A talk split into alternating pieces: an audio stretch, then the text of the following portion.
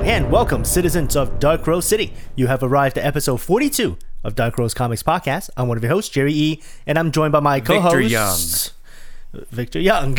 All right. if you are new to the show, this is a podcast where two nerdy guys brew themselves a nice hot cup of coffee, and then we sit down to break down, analyze, and discuss some of the new comic books that are coming out to the local comic shop. The coffee we'll be brewing today is a holiday blend. It's roasted by Detour Coffee Roasters, and the comics we'll be discussing today are Big List, Batman number 62, Justice League number 15, Blackbird number 4, Die number 2, Green Lantern number 3, Young Justice number 1, and Captain Marvel number 1. So it's going to be one of those shows. Jam, f- what do we call it? Pack full of jams? Pack full, yes, pack full of jams. If you like this show, please hit that subscribe button on the podcast service provider of your choice. We can be found on podcast services all around the world. So, alongside with hitting that subscribe button, let us know how we're doing by hitting up iTunes and leave us a review and a rating. And make sure you spread the word about this podcast. So, before we deep dive into our coffee and into deep dive, our- dive deep, whatever. Yep. One of those things. that one of those, they all work. Pack full of jams. Let's catch up a little bit. Uh, Victor, how's your week been? Do you know that some of your glasses are cracked at the bottom? Yes, my uh, not my no, not my eyeglasses. In case if people are, Yeah, I know. I'm, I'm talking about one of his water glasses. They, uh, it's cracked at the bottom, yeah, but somehow it's still containing.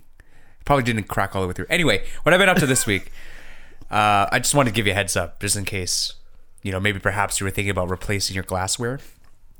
hey, you know what? Any sort of warning is, is good warning. I, sup- I, su- I guess. It'd be bad if just one day I started drinking and just like, And hey, it's- it's, not going to my mouth, it's going onto the floor. uh, this week, I, I finally watched uh, Bird Box on Netflix. Hey, okay. I haven't watched it yet. uh, obviously, and uh, for for all the listeners, Jerry is not a scary movie kind of guy. yeah. Not that it actually, it wasn't even really a scary movie, to be honest. It was not a scary movie, just very suspenseful. like, um, what was the other suspenseful movie? The one by John Krasinski? Uh, Quiet Place. Quiet Place. Yep, it's exactly like Quiet Place. It's actually like actually when you think about it, you can draw a lot of parallels between those two movies. Okay. So if you liked A Quiet Place, you would Yeah, really that was a like pretty good movie. you would really like Bird Box. Okay. All right.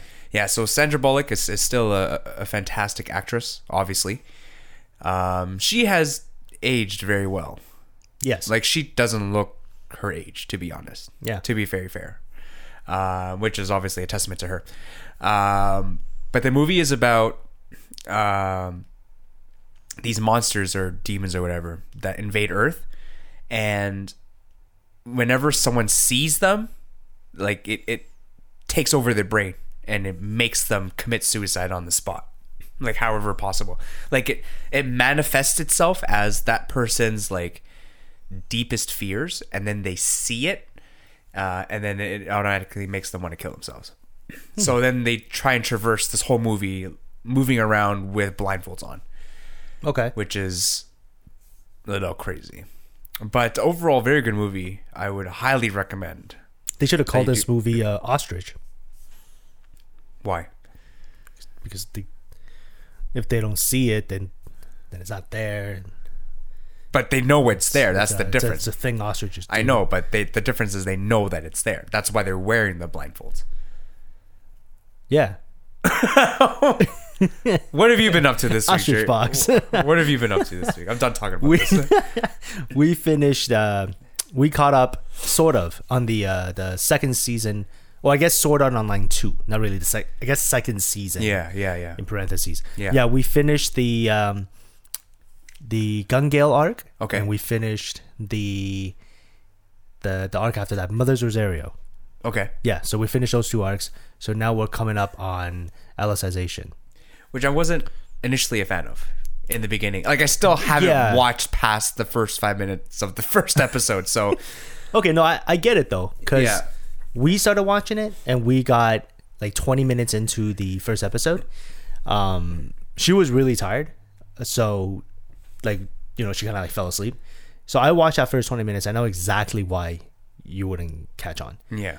It's just such a it's such a different such a different feel from the previous. It's a very series. different feel. Like Yeah. you, you if you watch the first season and then you watch the second season and then you watch the movie, like it it all has a very similar way of telling its story.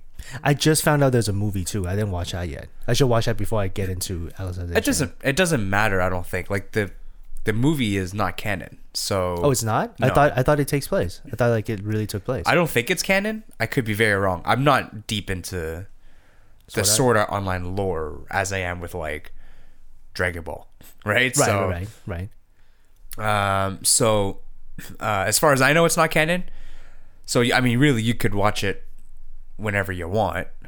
Uh, but if you want to watch it now before you continue with Alicization, then it's Might as well. then it's whatever, right? Yeah.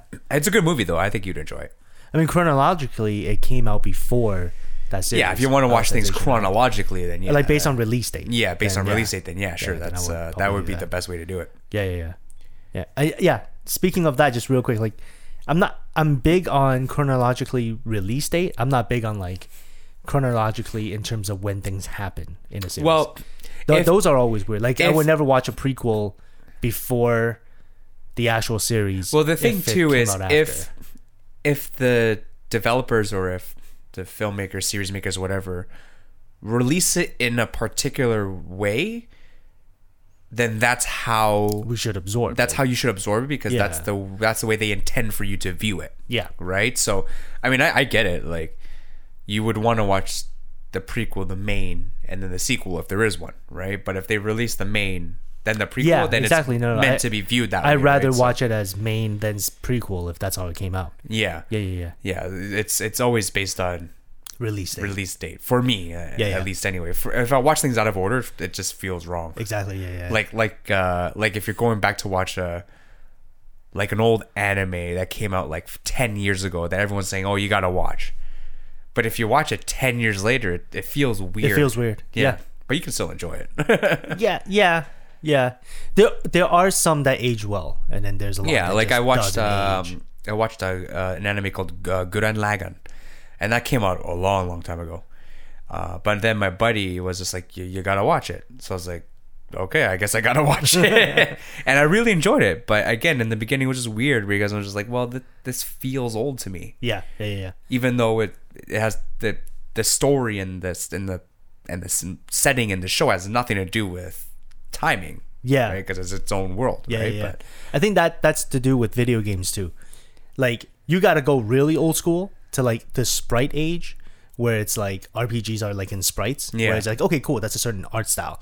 Then you start playing some of the games from like PS2, PS1, and you're like, that feels man, weird this thing aged. yeah, I feel like playing like an old Tekken game. For oh example. my god. Like Tekken, Yeah. like Tekken uh, four right.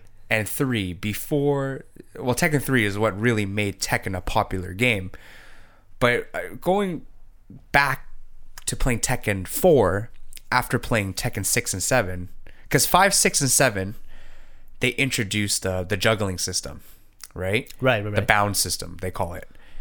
And in Tekken 4, they had none of that. So you go back and just like, why isn't the guy bouncing up so I can continue my combo? like, what's going on? right? And of course, like the the graphics and the art style is different. Yeah, yeah, so, yeah. like, I mean, in that in that sense, like you can really tell the difference Yeah. with games, right? Like, uh, but at the same time, some people really enjoy that, right? Because I mean, games nowadays more or less are kind of the same. Yeah. Most some of them, not all of them, but uh, AAA title games are going in a very In a scary direction, direction. Yeah. In the sense that I don't know how creative they can get anymore. Because with, say, for example, with uh, and we'll, we'll keep this brief because this intro is getting kind of long. But Game uh, podcast. yeah, the game podcast, uh, like Days Gone, for example. Yeah. So it looks fantastic. I I might go out and buy it, but when you look at it uh, objectively, it's just another zombie game. You know what I mean? It's just another Last of Us, but told in a different setting with different kind of zombies. But it's more or less the same game Yeah. right? So, uh, we'll see where the this AAA title thing goes. Um, hopefully, um, Because the third person open world thing has really just taken over most AAA studios. yeah, And yeah, that's become like the norm now for a lot of yeah, studios. like even that new one with that that's a Hideo Kojima has with uh, Death- Norman Reedus. Death Stranding. Yeah. Yeah, yeah, yeah. Like it's it's a very in terms of its storytelling and its gameplay, it looks very very different. But again, objectively, it's just another third person RPG, man. Yeah, That's all it is. that third person open world. That's yeah. A lot of games are just going down that same direction now. Even like Assassin's Creed is the same same idea. But Assassin's Creed was always right? always it's like always that, like that, but now even bigger, right? And but then that's the thing. That's like they just keep.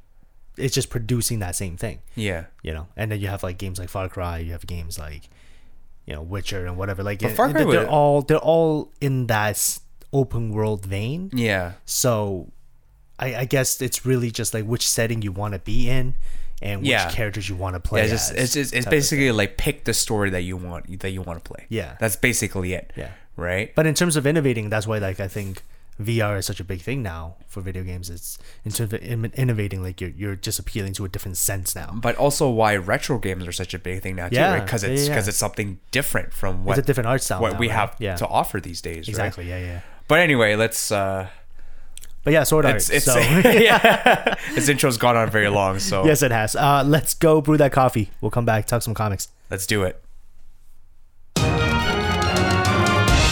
And we're at the comic segment. And what we do in this segment is we take some of the newest books to come out to the local comic shop and we take them here, dissect them, break them down, talk about them, analyze them, do what we do. Do what we do. yep. I say that like like brand new listeners will know exactly what we do. Uh, no, we just you know we, we talk about it freeform and uh, we analyze some of the themes that are in the books and uh, just have a nice conversation about it. But before we get into that, Victor, why don't you talk to us a little bit about the coffee we'll be having? Our coffee this week is called the Holiday Blend from the uh oh there's many regions actually.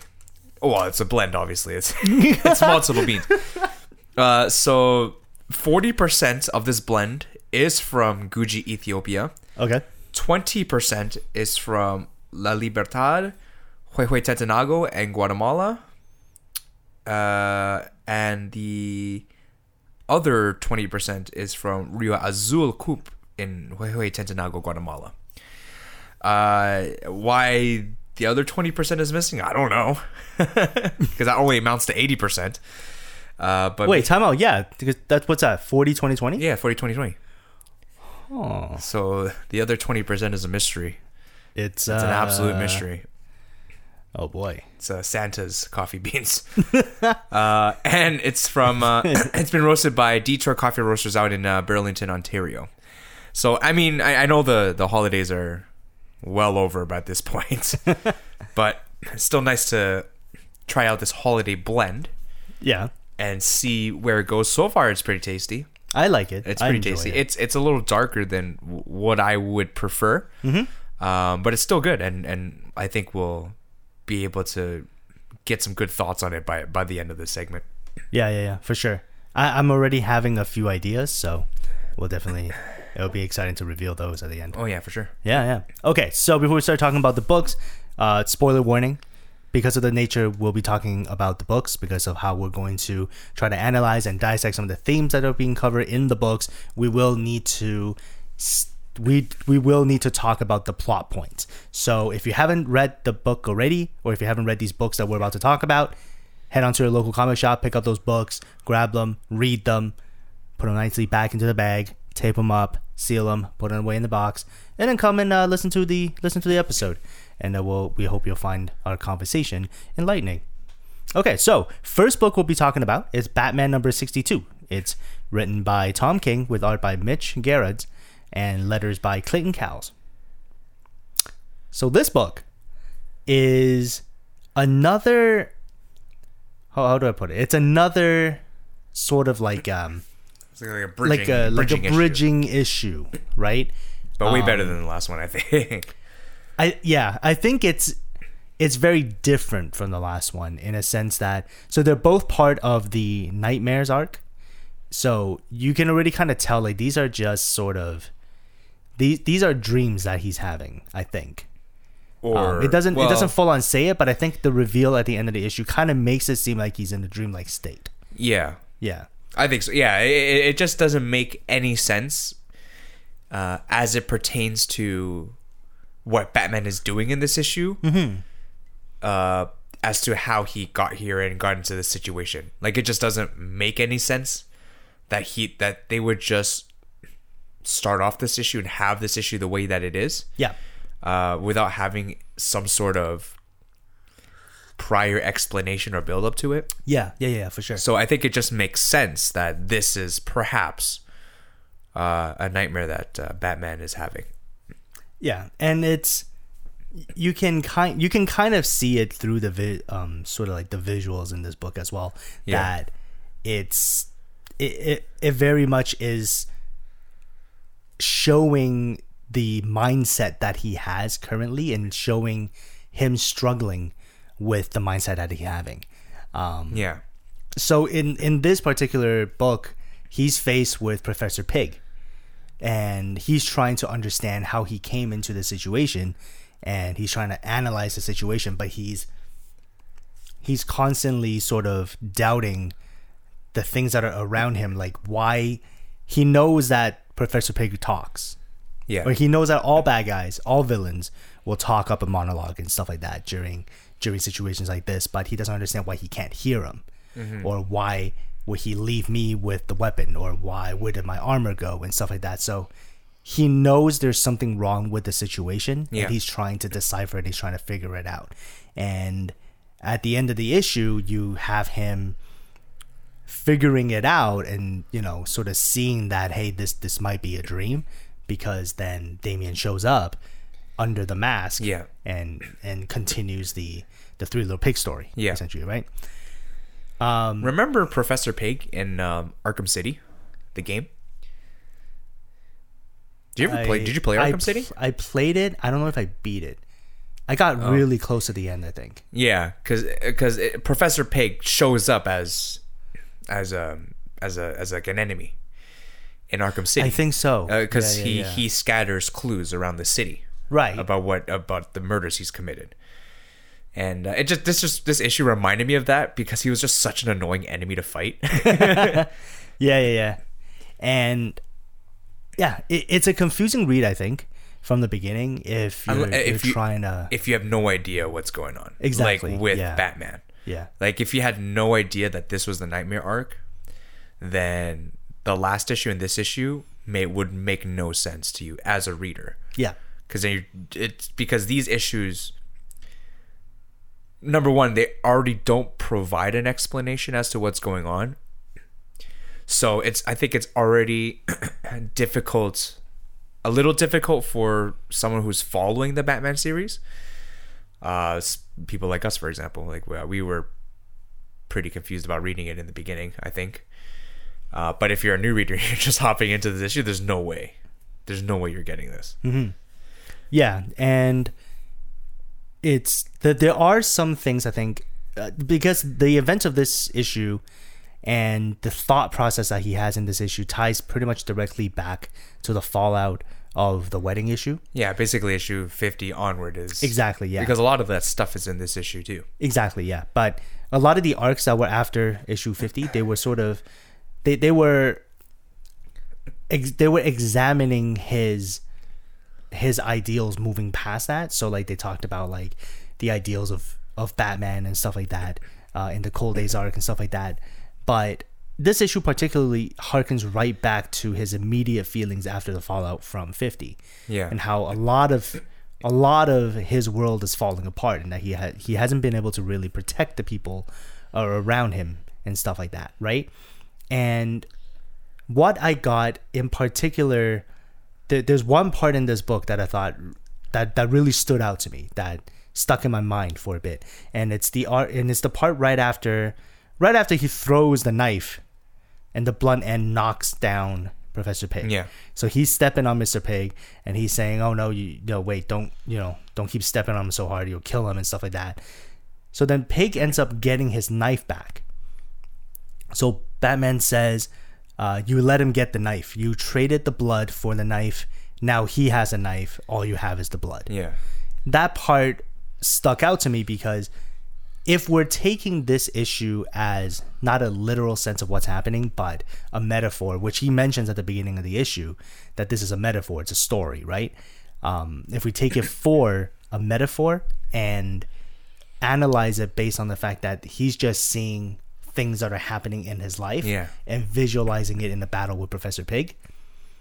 I feel like, and this is just how I'm interpreting it, him him saying you traded the blood for the knife and now he has a knife all you have is the blood. He's basically saying you traded you traded the pain after the fallout of what happened.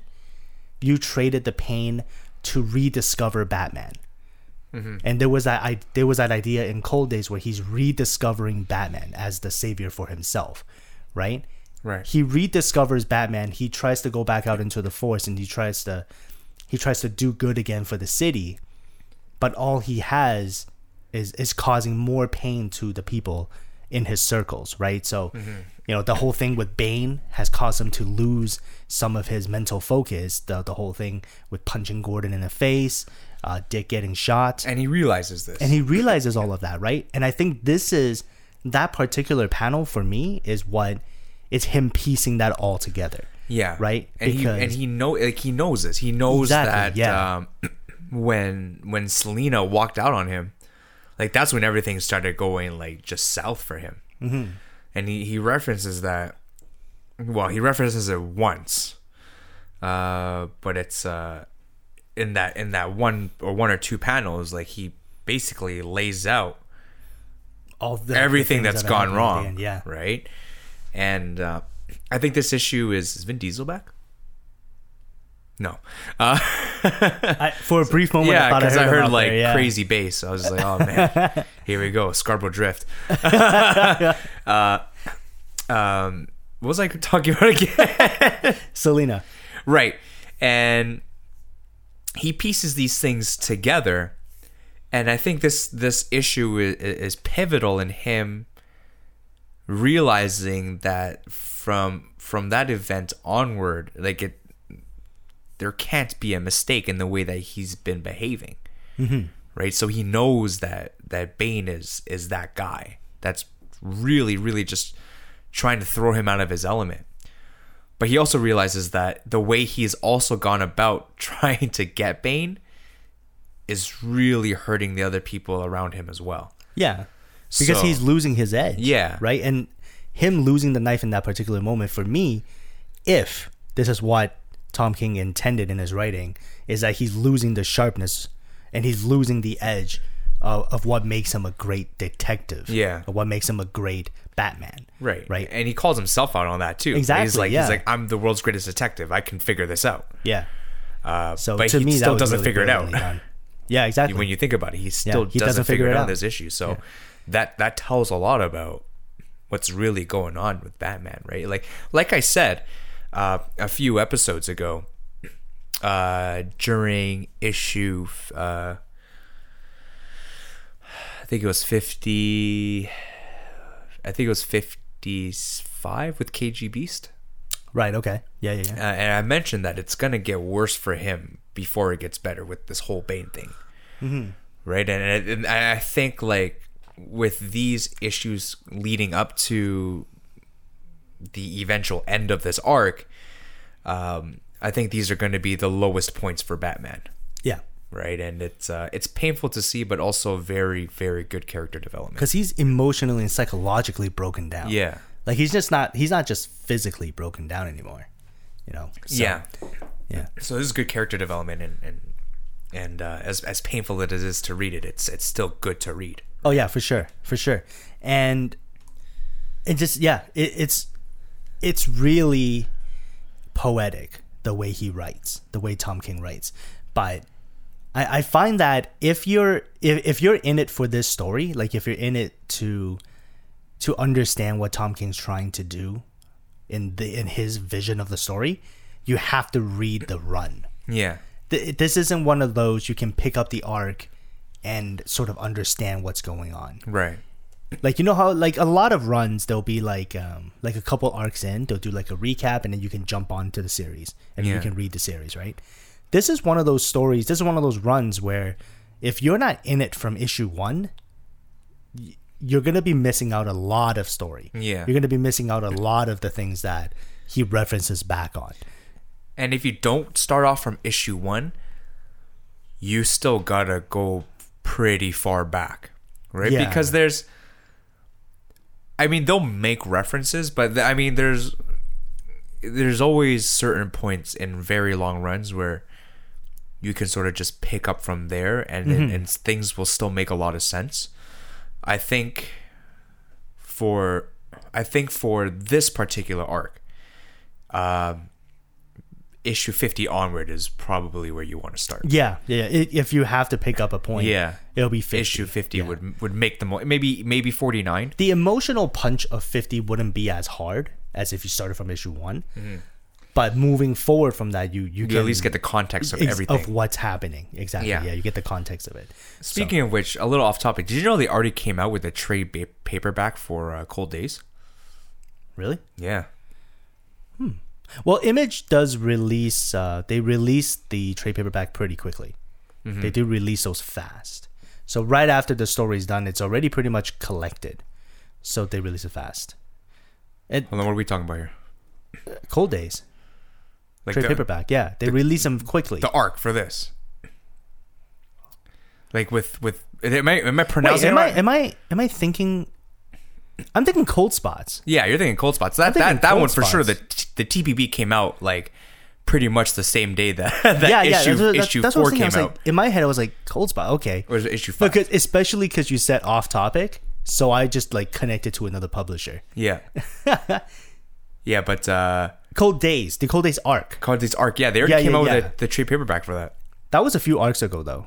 So that Yeah, I mean, kinda but makes that was still sense. fairly recent. I wasn't guess so. expecting them to come out with the TPB so fast, right? Yeah, But, well, when when uh, it's a bi-weekly book, they, I think they kind of have to, because just so much story comes out, right? Right. So yeah, each Right. Mm-hmm. arc is only like two months. So yeah, Yeah. So what I find interesting uh, as well is in this particular issue, like you can almost, I would say issue fifty is a key issue in in in understanding what's going on. You know, now that I think about it, even though this issue doesn't make much sense on its own, if you read this, having read issue 50 onward, this issue is actually a good summary of what's happening to Batman 2 yes, because he talks about everything that happens. yes, But again, if you haven't it's like it's it's like a semi recap almost. yes. If you it's a recap from a sort of different perspective. yeah. If you had read the previous issues, then this re I don't know, it's weird. It's weird. Like it makes sense as a recap, but it also doesn't make sense as a recap from the perspective of a fresh reader. Yes, because because what we got from Fifty was kind of Selina's point of view, Yeah. And and here it's you can really see how that's taken a toll on Batman. And, Yeah. and Batman's recapping that, but in the state that he's in now. Yeah. So it's it, it's darker Yeah. than what we originally think, right? Um, but yeah, I, I think on on its own, it's a the art is fantastic in this book. On its own, it, it's really trying to tell a metaphoric story, and and it really tries to stand on its own. But really, you you need to understand the context of the arc, uh, the context of the story of the run in general, Yeah. to to pick up on the things that this issue is trying to say. Yeah. So the the question that I have then is yeah. from issue one, or sorry, from the previous issue and this issue, Mm-hmm. what's been going on with Batman? Right, like I think that's the main question. Like, what's sleeping. I know? Well, maybe, perhaps, there's a good chance, obviously, but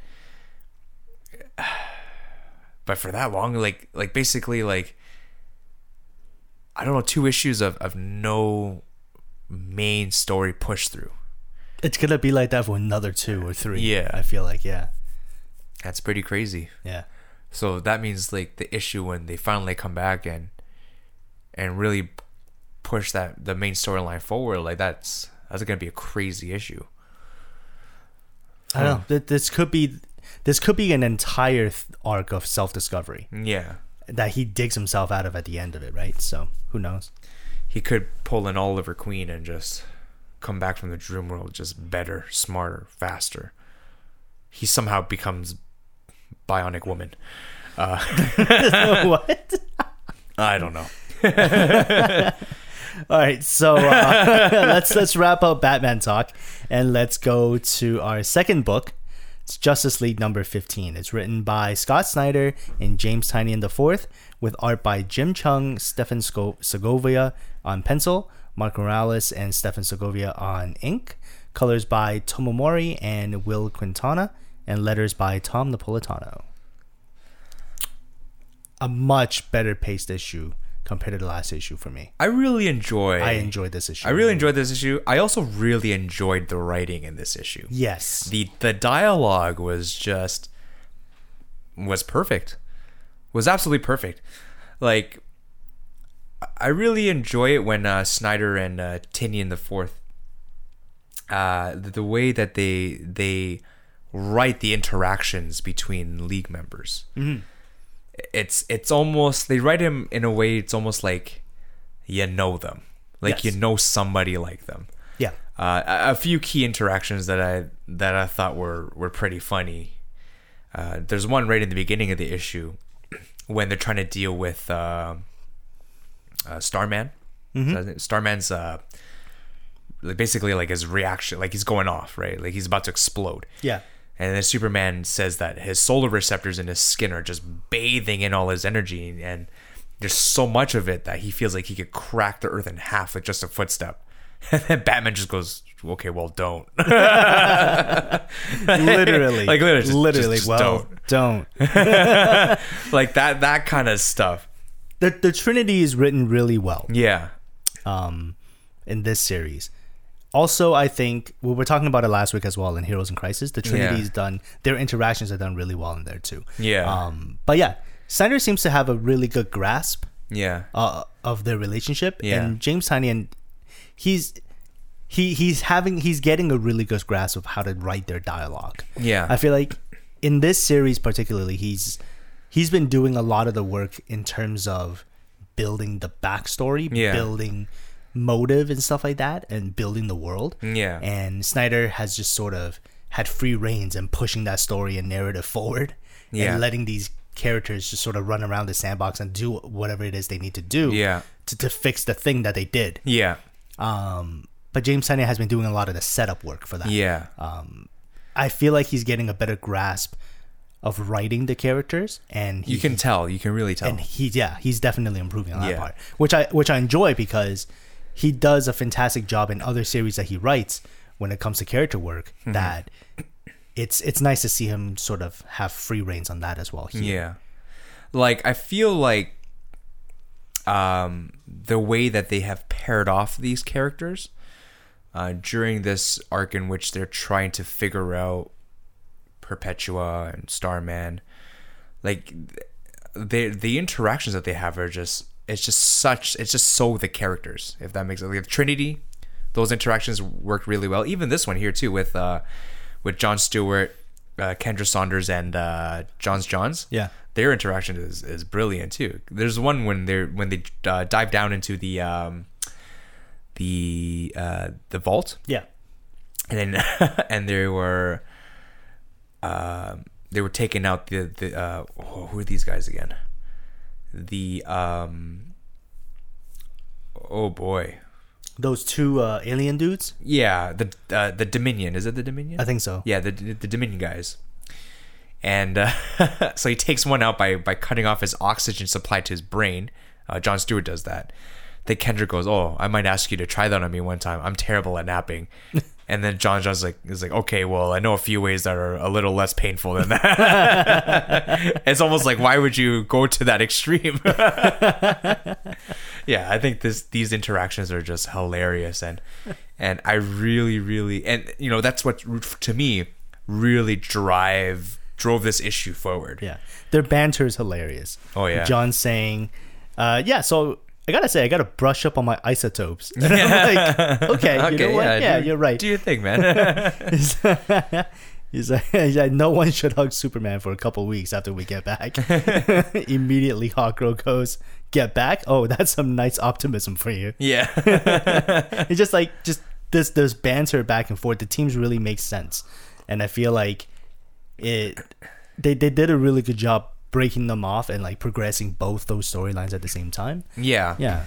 Yeah, I mean, to the Starman one doesn't need much progression, right? Like I feel like beyond what he's revealed to them this issue, I don't think I really care about Starman after that. Mm-hmm. You know what I mean? Like he was, he's there to to basically drive that Perpetua storyline forward, um, and to reveal, I guess, what Lex has really been up to and why he's brought him here, or why he, uh, did was it Lex that traveled back in time to ga- to grab him and then bring so. him bring him forward? Yeah. either way, uh, anything beyond that, like I just, I don't really care about him at this point, mm-hmm. right? So, the fact that they've kept that storyline to a minimum, uh, I think was is is logistically it makes a lot of sense on their part because this is the stuff that we care about, right? The stuff on um Thanagar Prime. Thanagar Prime yeah. uh, because now we know that uh, a lot of this stuff does have to do with Perpetua, right? Which in the beginning we had no clue as to how it could have, Yeah. uh, but now we know it does. So the other thing too is, I'm also glad that they circled it back to Perpetua. Yes. Finally,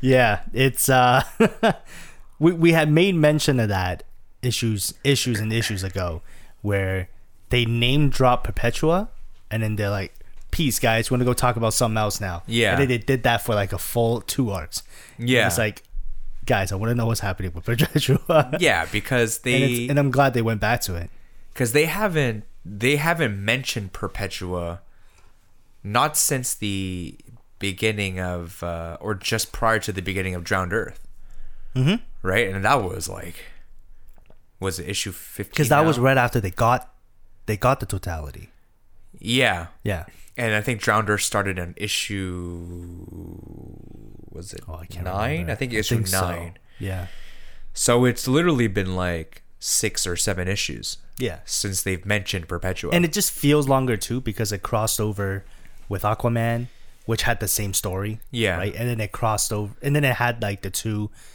like The- the- start the- and finish issues. Yeah, and then and some then- some Titan crossovers too. Exactly, So yeah. There was just a lot of books that we had to read to get to this point. So it just felt like it's been a long time. But Mm-hmm. really it's been like maybe 2 months. Yeah. Yeah. Yeah. Yeah. Because all of that unfolded pretty quickly. Yeah, which makes sense, right? Because that's like that would basically be about 8 issues Mm-hmm. plus all the tie-in ones. So we are probably looking at like almost 14 issues worth of material before we would read the name Perpetua again. Mm-hmm. Right? So it just seemed like a lot.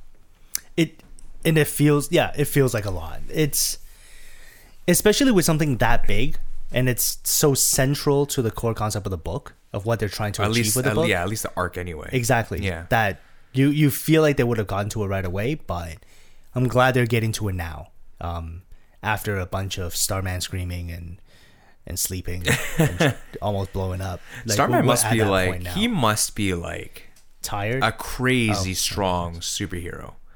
Like aside from the fact that he's just a worthless piece of garbage right now. This at this moment. at yeah. this moment, yeah. But Yeah, he no, must be a he must- crazy yeah. strong superhero. He's pretty strong. He's pretty strong. yeah. Like I, I don't know anything about Starman beyond what I've read here, right? So which is fine because like if if you're a new reader to a series and and there's characters that they're being intro- reintroduced they they should be introduced a bit more yeah, definitely yeah, Yeah. Like if if if I had perhaps had known a bit more about Starman before he showed up, um, in in the Justice League series here, maybe I would have had some sort of desire to see him more.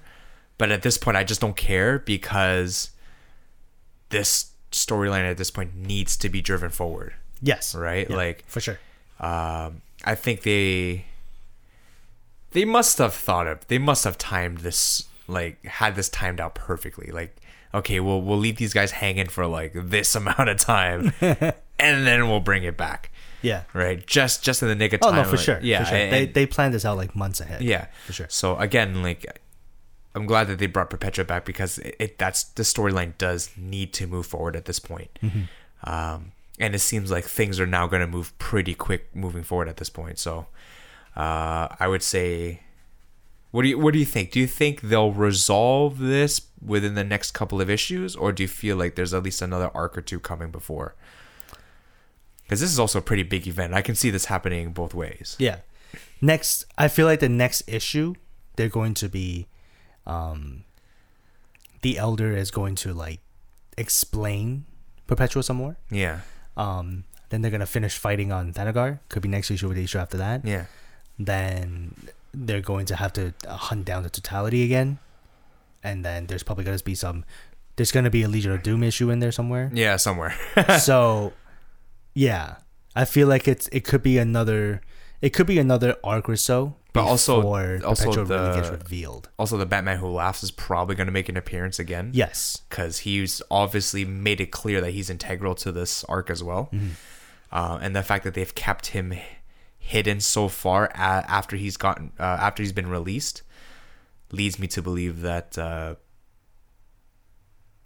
this could be like a top 10 anime betrayals of all time sort of thing but uh, Oh, those are always so heartbreaking. I have a feeling that um, the the the Martian uh, that uh, is hidden on Thanagar Prime is going to die. And they then- can't kill him off that early. He just got back in the league. And then, no, no, no, not not not Martian Manhunter. The uh, Oh. yeah, the uh, Oh, I- I- the the the elder. Yeah, the elder, the elder yeah, yeah, Martian. yeah. And then Johns Johnson's gonna go um, uh, Super Martian Manhunter two.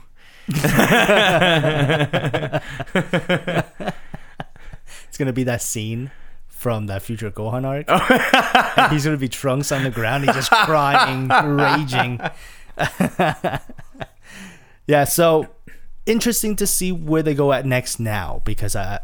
I've, I've wanted them to bring back Perpetua for a long time. Um, I was really intrigued about the idea of Perpetua when they first introduced it, about the idea that the totality being just this this being, you know. Yeah. So it's cool that they're talking about now they're referring back to the history of the multiverse and the multiverse before the multiverse. Yeah. which is really intriguing. Yeah. So, yeah. So lots of uh, lots of good references there. Also, the Green Lantern Corps shows up as well. A bit out of character. Um, Uh, a bit I, out of character for them, I think. I I just think that uh, whoever has devised the plan to bring back Thanagar Prime into the way that it was has fooled the Green Lantern Corps into believing that this is a real planet. Yes. So, um, I think uh, it's out of character for them, but at the same time, I think they'll figure it out fairly quickly, Yeah, and then they'll they'll they'll join the fight along John Stewart at some point. they should because John Stewart's got a pretty high ranking in Green Lantern Corps, right? So Also, his ring is just phenomenal. It's not there, so yeah, so he's he's got to be. There's no way that they can win against him at this point. He that that's got to be some sort of power up that we don't know about yet. yeah, You know what I mean? I'm I'm I'm I'm kind of hoping that they they give John Stewart a little more, right? With Super this Saiyan Green Evolution Super, yeah, maybe maybe it says E. GE. because because I think once they understand the totality, Yeah. once they understand Perpetua, the the individuals that have been affected uh, by the uh, by the events of um of uh, oh, it's I'm blanking in my head now. Drowned Earth. Not John Earth. Prior to that, Um, I forgot what that event was. Dry. Earth. No, no, what was the Uh, thing before it that? Was, uh, oh boy. All right. Anyways, Uh, when, uh, when they were fighting the Legion of Doom. yeah. Yeah, during that arc, when remember when the with the White Lantern reveal, like the Oh, right, right, right. Lantern? Okay, yeah. So the people that have been were affected by that event, The right? whole so ultraviolet Corps thing. yeah, so ultraviolet course because John Stewart was affected by that. Then Kendra Saunders now has her wings of totality. yeah, yeah, yeah. right? So I think once it becomes clear what those things are, they will then fully utilize the new powers they've been given, and it's gonna be amazing. It's gonna be cray cray. it's gonna be a big showdown Yeah. for sure. Yeah, yeah, yeah. Okay, so why don't we wrap up our Justice League conversation And book number three is Blackbird number four. It's written by Sam Humphries with art by Jen Bartel, layout art by Paul Reinwand, colors by Triona Farrell, and letters by Jodi Wynne. I'm gonna let you go ahead and start this one up. I know you're really excited about Blackbird. I'm always excited You're for always Blackbird. excited about Blackbird. The artwork. I can never say enough about the artwork. Absolutely. Um, the the way that the story progresses here, I feel like th- I feel like this issue is the issue that uh, might have moved things a little too fast, right? Because you know how you were saying that about issue one, how how you wanted them to maybe dwell on that setup a little bit more. This is the issue where I feel like they should have dwelled on that setup a bit more, right? Uh, because her mom her mom comes back, then Clint's dad shows up, and then they start talking about a treaty, and then uh, Nina goes into the explanation um, of the four different uh, oh, what do you call them? What Cabals? yeah, the four different cabals, and plus the fifth one that they've signed a treaty for, but are all fighting over, right? Uh, and then again, we go into uh, another sort of Nina monologue where she's talking herself down, uh, and then going back to the pills, and then the cat comes back. So there's a lot going on, right? Uh, I I was hoping that they would maybe stretch out that meeting between Nina and her mom a little bit more, Yes. uh, just to just to give it much more of an emotional impact, because her mom shows up, doesn't really show any sort of affection towards Nina. And not only that, Nina discovers that her mom went out of her way to pick to get her sister and not her. Yeah. So there's a lot going on. Not, not. I think this was still a fantastic issue, but I. But this is one of those issues where maybe you want to give it a second or third read, uh, to fully absorb the information that's been given to you because there's a lot of information that Yeah. gets given to you. Yeah. And then at the end, Nina goes full like Ocean's Eleven, and like, well, not really, because she doesn't steal anything. She's just trying to stir up things so that her mom will will come and talk to her and give her answers, Yeah. right? Um, though again, though no, well, not again, though yet I do believe that it was written this in this particular way to sort of give us the same whirlwind of emotions that Nina's going through. Yeah. Like it, it's pasted that way because things are pasted that way in her life. Yeah. Um, there's a lot of different, a lot of different reveals that are happening for her that she just can't dwell or put emotions on at the moment because they're just moving too fast for her. Yeah. I do wish, like you said, uh, I do wish that they, they, they opened up that meeting a little longer. Yeah. They, I wish they allowed her to show a bit more emotions about what she's going through when she meets Yeah. her mother, and a bit more of, even though even though the responses were cold about like from her mother to her, but a little bit more. A, a little bit more attention towards her, towards Nina, Yeah. from the mother, uh, even if it's cold answers, Yeah. right? But at least some sort of explanation. At, at this point, it's almost like the mother shows up, has a conversation with, and then it's just Nina is no part of her life, Yeah. almost. And But I I feel like that's that is on purpose I from yeah. from the mother. yes, Like f- I I feel like the mother is protecting her from something. well, from that whole world, right? Yeah, well, well, not well. Yes, from that world, but I think for a particular reason. Because remember, in the in issue in issue two, when she got attacked, and they they were like, "We well, we found you, Blackbird." So clearly, there's something special about her that uh, her mom is trying to protect her from. Uh, because her mom even tells her like, "Forget about me, forget about magic, forget about this world," right? and then as she tries to cast a spell on her to forget mm-hmm. but again she for some reason the, the, this forget this forgetting spell just doesn't work on her Yeah, right because she remembers that for uh, the things that happened like many many years ago. Mm-hmm. The event that she believed killed her mother, and then her mom tries to make her forget again. So I, I think there's something special about Nina. Uh, that's probably not going to be revealed for at least a couple of issues. Yeah. Yeah. Um, maybe even maybe even next issue, to be honest. Um, when her mom Inevitably inevitably comes again, and yeah. talks to her because she's causing all this all this ruckus. Yeah. Yeah. yeah. so that evolution is cool though because in this issue they throughout the different issues th- there's just been doubt in her Yeah. in her mind Yeah. right there's been doubt about what she's seeing about whether or not she is special about you know whether or not Marissa is more special whether or not Marissa is a part of it whether my, her mother is alive like all these questions and doubt manifested in her mind throughout Yeah. these issues and as they're unfolding she she's reaching for answers that she just can't find.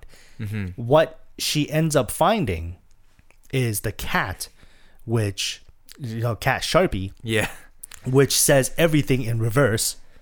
So he's basically opposite cat, and he tells her, um, and and this part is is like kind of sad, but like the the cat starts off first line, your mom loved you as much as she loved Marissa, and it's uh-huh. like okay, cat, that's nice. And then the cat started saying like, when everyone told you magic wasn't real, you gave up. And Yeah. I was like, wait a minute, no, she didn't. And then she's like, no, I did not.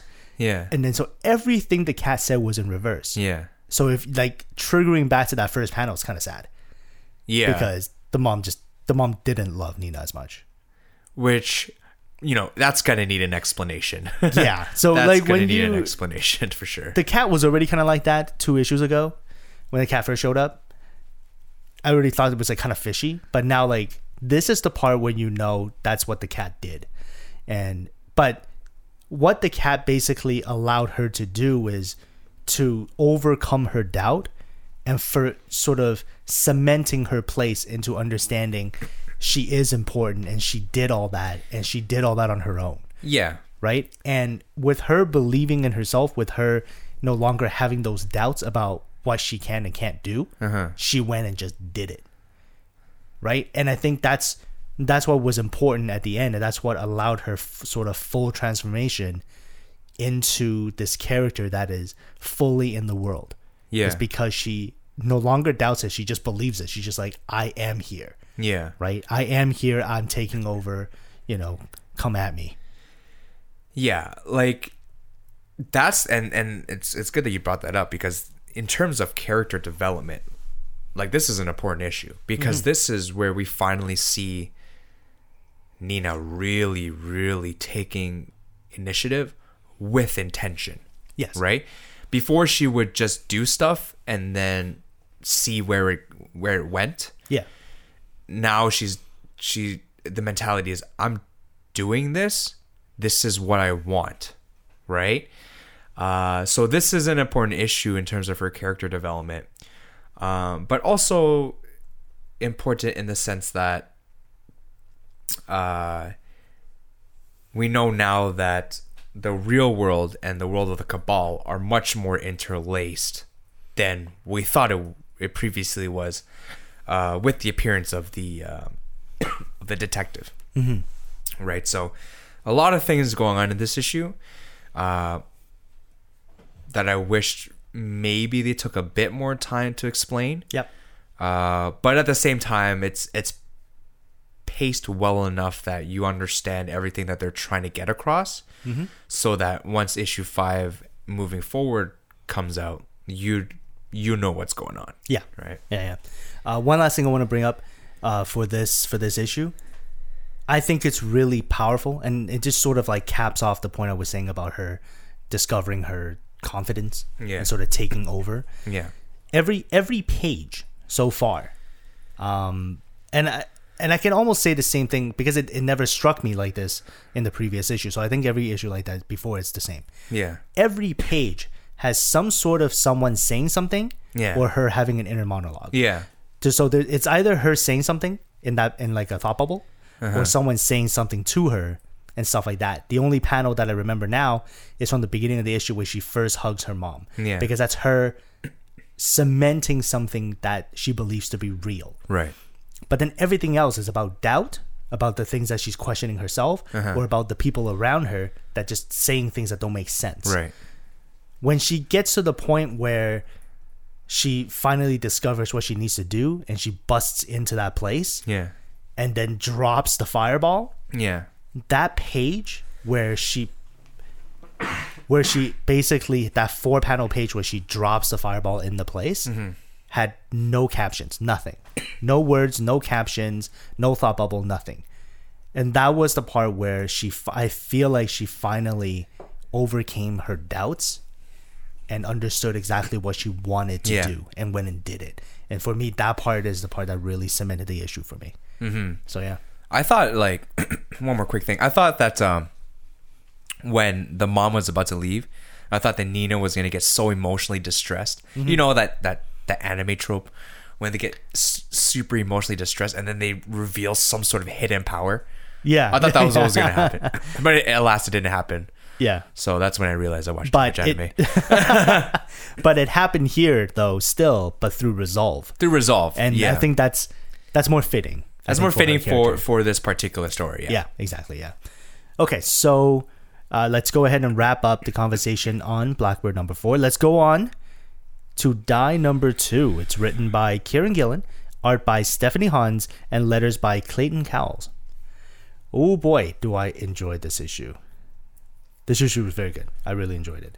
And the artwork on it fantastic as always. And Yeah. now we're getting a deeper sort of a deeper look into what this world is exactly. Yeah, and it is not pretty.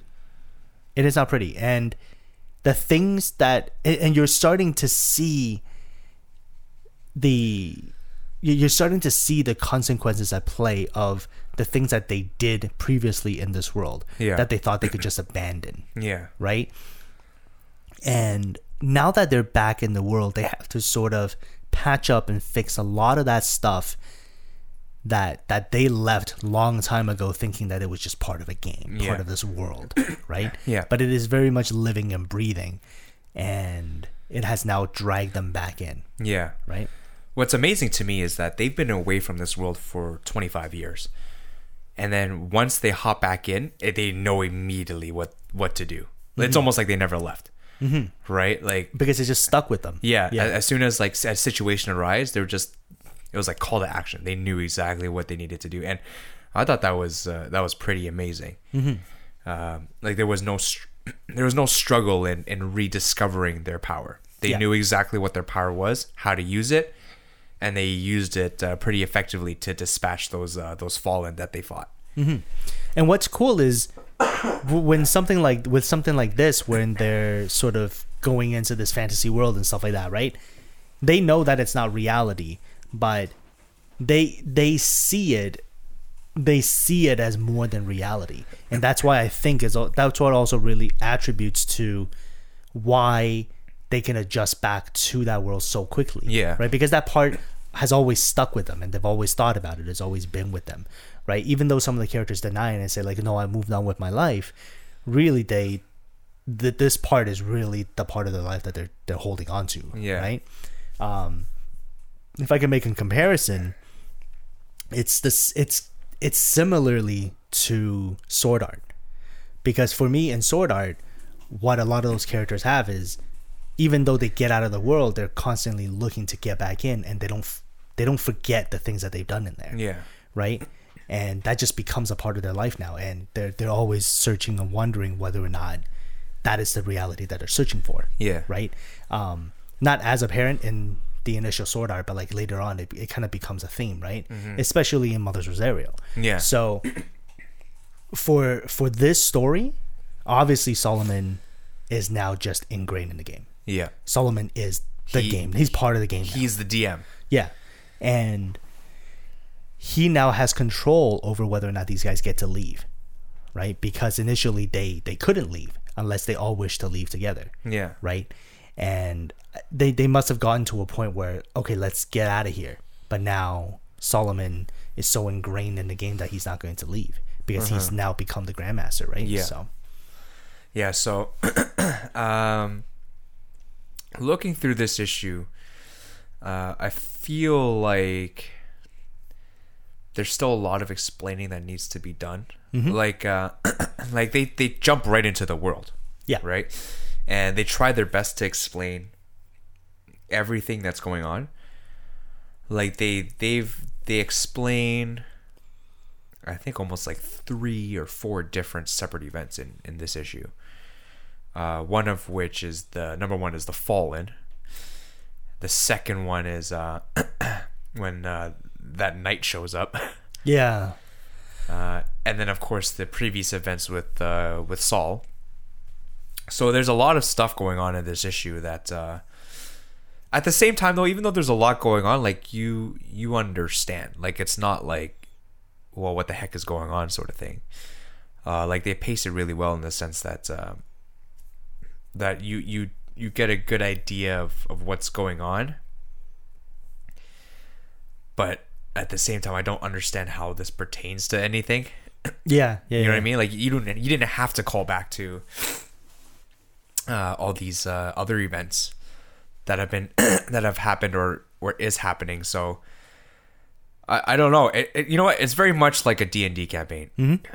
Because there's also no rhyme or reason as to why certain things happen in d&d Yeah. Yeah. right? Yeah. It's just sort of cool to read or to participate in. Yeah, and it's just things that are just happening in the world, right? It, it's it doesn't have any particular purpose or reason, right? But one thing that really stuck out to me um, in this issue is the part when that knight shows up, Yeah. and that night, you you you see the flashback to um to the uh to like when they first met and stuff like that. And then he says you know he dared me to use my power to make his words binding. So i laughed and i did it. Just that that that very light sort of playful thing that that he did ended up costing this guy his like his entire life Yeah. right causing this guy this curse that he never got rid of Yeah. right and that's crazy because it, it's showing how real and live these actions are and how, Right. how much these actions really mean something to a lot of other people Yeah. and and even though it's a fantasy world and it maybe doesn't actually have any real ties to the reality that they live like the real world that they live in it does still hold value every little thing that you do in life holds value to to somebody else Yeah. right and it held value over this guy in a big way this guy this guy died and he's still living the curse Yeah.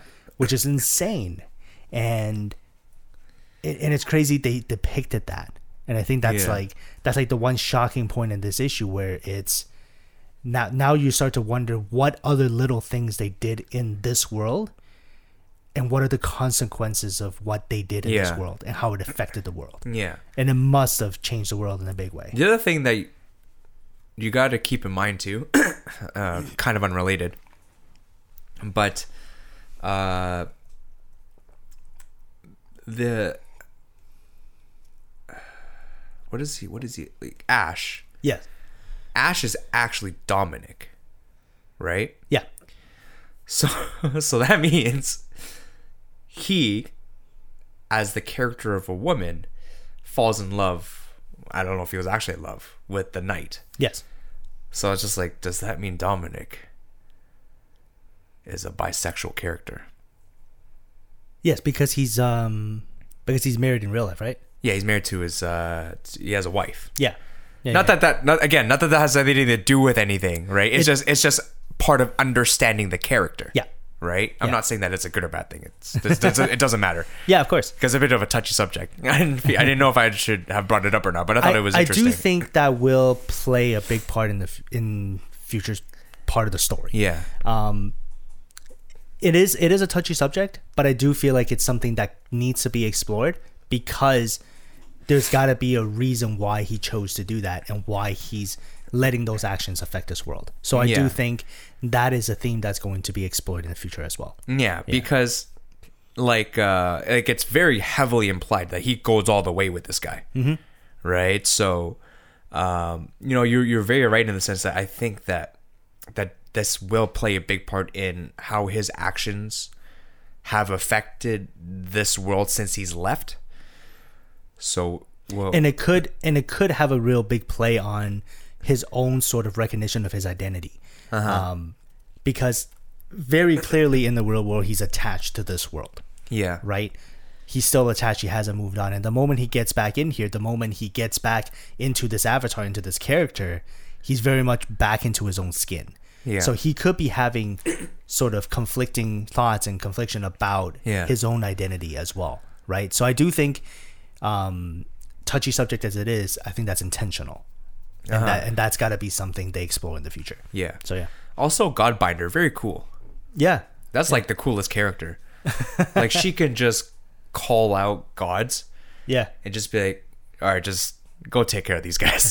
just uh, help me out help me out real quick Which makes me sort of wonder, like, what's what's when in her god inventory? Like, what can what can she do? 'Cause She kind of reminds me of um, Shaman King. Yes Remember Shaman King? Yeah. that was a cool show. Oh, I really like that. Yeah, I, really, I was I read the manga for Shaman King. That was really fun. Yeah, that and that remind and her character reminds me a lot of uh, a lot of uh, Shaman King. So I think so far Isabelle's character is, is my favorite. Yeah. So Yeah. so far, yeah. I think I, I it just pl- it's just such a powerful character. Yeah. Yeah. yeah. and and but Isabelle's character is cool, but I actually really like Ash's character because Ash is a diplomat Yeah. in this world. And some of the most powerful things you can do in D&D it's it's through your words. Because you you can make a case for anything and if if the die rolls your way, if luck rolls your way, it could happen. So I feel like the diplomat diplomatic role is is really important. So her character really intrigues me. uh huh. Yeah. The the knight. I'm just sort of rereading this now. Mhm. Uh, I wonder if because of because it's very clear that Ash's words, just like you said, have have and have had a huge impact on this world. Uh, and it's it's obvious that this knight is very upset with her for actually binding his words, even though, I mean, really, it's his own fault, but Because he did, because he asked yeah. for it, right? But uh, I wonder if there's going to be more characters like this that show up. Yeah, absolutely. Yeah. And I think that's that's where all the consequences and all the stuff that's going to catch up to them. They they even said that there's no way they're going to survive their past, Yeah, right? Be- there, there must have been some other stuff that they've done for sure. yeah, yeah, for sure. Yeah. All right. So, uh, is there anything you want to add to die number two? I think we've about covered it all. Pretty much covered it all. Yeah, Yeah, it's just gorgeous art. uh, You know, that we we've already come to expect that because we from issue one we already knew the art's gonna be great. yeah, Um, so really interesting to see where this world goes. Very clearly, the writer has created and developed this world very heavily. So it'll be cool to see what else gets revealed. yeah, man. Yeah, yeah. All right, so that ends book number four for us for the show. Let's go ahead and take a quick break, and then we'll come back and uh, cover the last three books for the show. It's it's been a long, uh, long little segment, so let's uh, stretch our legs a little. Okay, three, two, one, break. okay.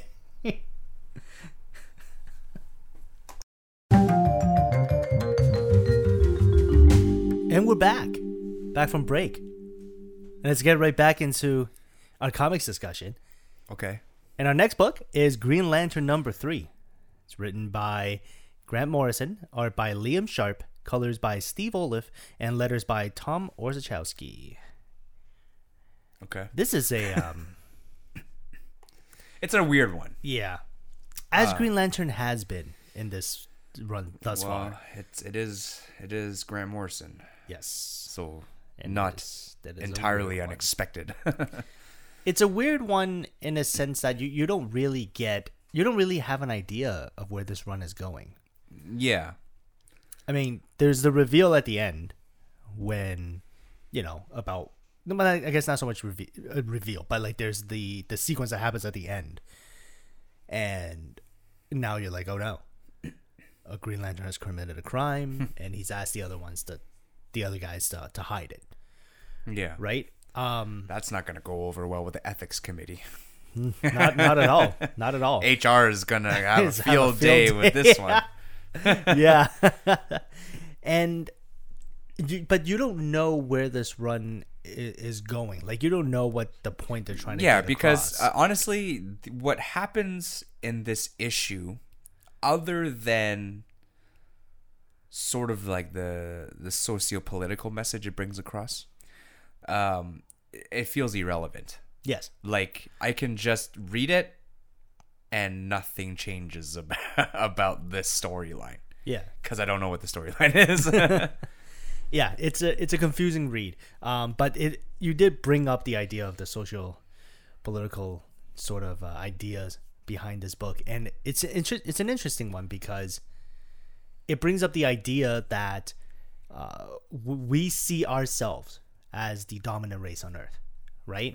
And w- we don't we don't see we don't see the other organisms on Earth or the other species and stuff like that. We don't see them as having any sort of dominant effect on what we believe to be better for the planet. So we we continue our ways into uh, into deciding what is best for the planet. Right.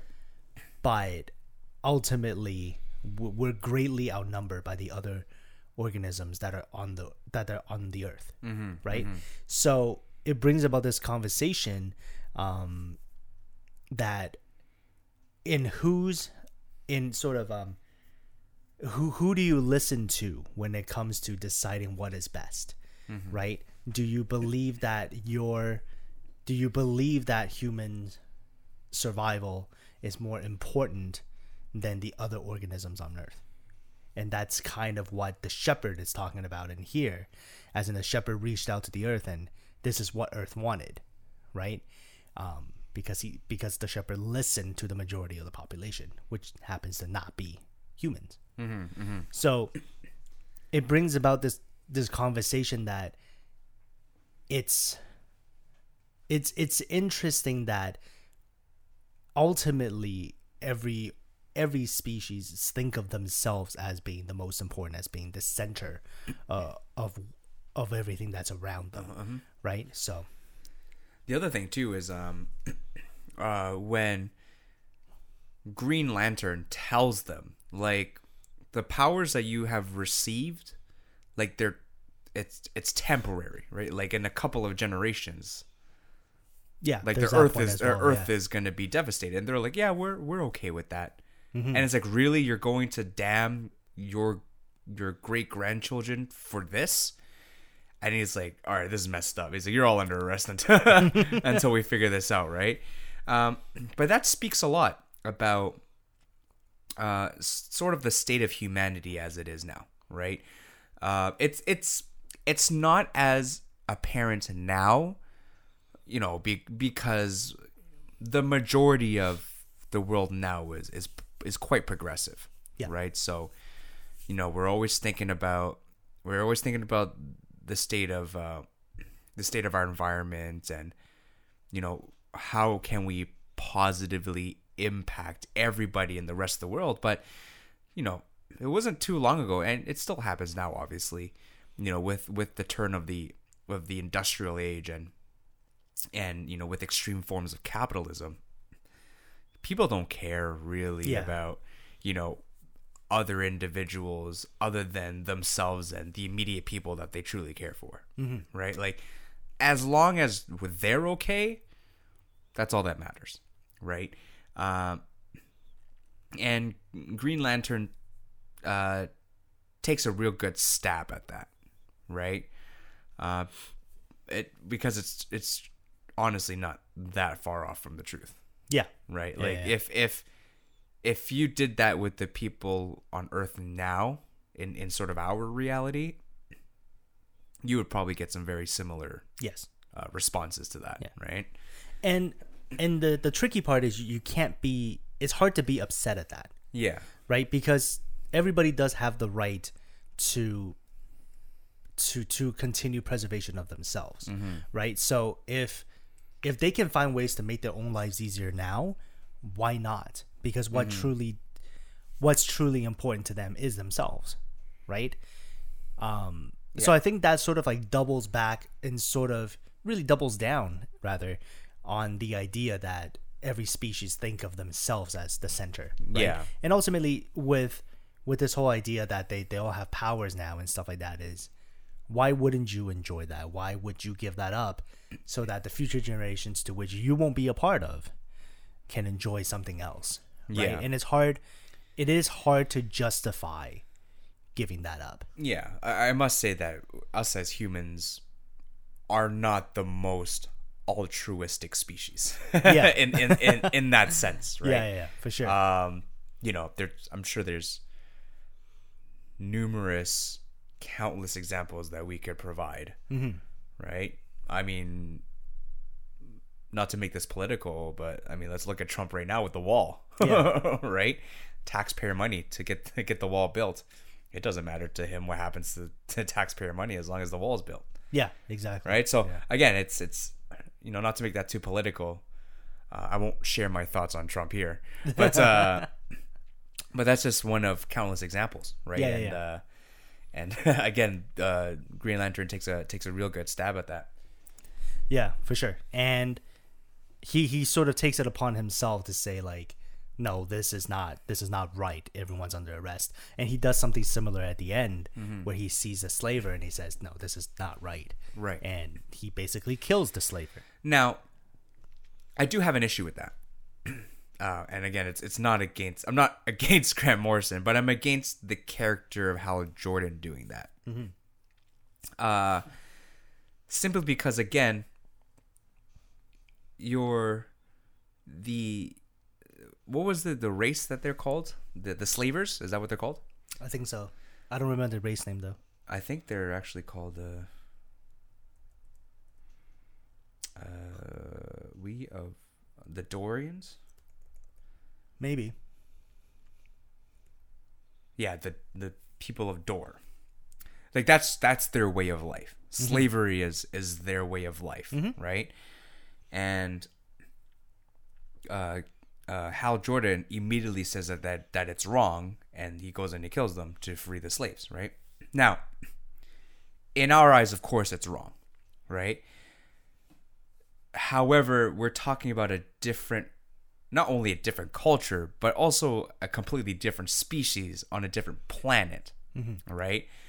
So, what right does Hal Jordan have to say that this is wrong and to kill the person and to free the slaves, right? I'm not saying, I'm not condoning slavery. That's not what I'm saying. I, I believe it's very wrong. Yeah. We Uh, believe it's wrong. We believe it's wrong. humans, we as humans, we believe it's wrong. Um, but you know, I, I No, and- I totally get what you yeah, mean. I totally and, get and what you mean. it's it's also taking a stab at sort of like the white knights of our society too, Mm-hmm. right? Where, um, you know, where we try and take action against things that we believe are wrong, but really truly have nothing to do with us. Yeah. You know what I mean? Yeah. Um, uh, a good example of that would be um, dog eating in the Yunnan province of of China. I believe it's Yunnan. And you know, there's a lot of um, animal rights uh, ad, uh, activists and people around the world that are very against that. You know, I'm against it too. Um, but again, it's it's not our culture and you know this is this is a, a tradition that they've held on to for for hundreds of years so i mean are we really truly in the right to say that what they're doing is wrong and we should stop it? Right? Like what gives us the right to intervene?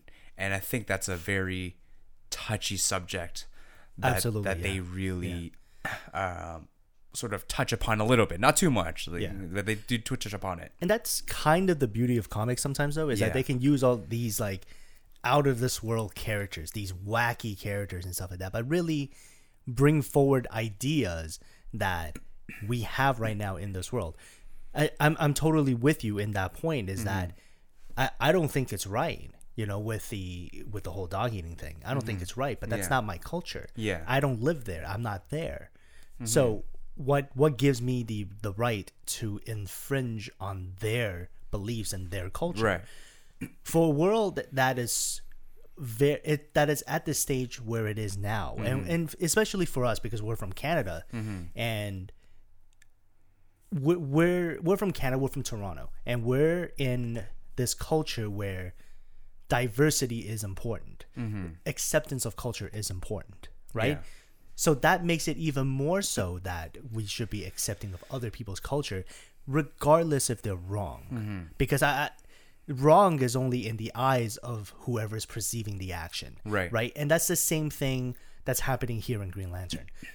It's wrong to Hal Jordan. It's mm-hmm. wrong to Earth. Mm-hmm. But it's not wrong to these slavers. This is Yeah. their way of life. Mm-hmm. Right. And as intergalactic police force, the Green Lanterns are, they, they really shouldn't infringe on that. Right. Right. Now, if they've committed a crime in their own sector within their own laws, then definitely that's something to be looked at. But Right.